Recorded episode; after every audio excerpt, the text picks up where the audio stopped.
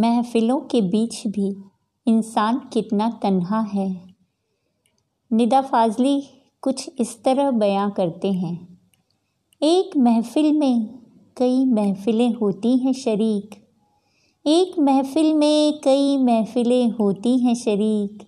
जिसको भी पास से देखोगे, अकेला होगा। जिसको भी पास से देखोगे, अकेला होगा हवाओं के रुख के साथ लोग किस तरह अपना रुख भी बदल देते हैं। बहुत ही खूबसूरत ढंग से अपने शेर में व्यक्त करते हैं निदा फाजली अपनी मर्ज़ी से कहाँ अपने सफ़र के हम हैं। अपनी मर्ज़ी से कहाँ अपने सफ़र के हम हैं।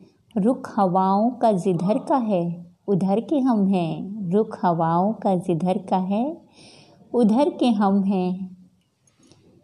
निदा फाजली के कोई कुछ शेर हमारे हालातों पर कुछ इस तरह मुफीद बैठते हैं। कभी किसी को मुकम्मल जहाँ नहीं मिलता। कभी किसी को मुकम्मल जहाँ नहीं मिलता।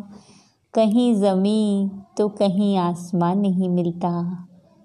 और अब निदा फाजली का वो शेर जो बच्चों के बारे में, उनके बचपन को लेकर बहुत ही संजीदा है।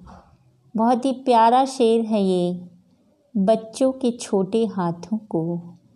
बच्चों के छोटे हाथों को चाँद सितारे छूने दो। चाँद सितारे छूने दो, चार किताबें पढ़कर ये भी हम जैसे हो जाएँगे। चार किताबें पढ़कर ये भी हम जैसे हो जाएँगे।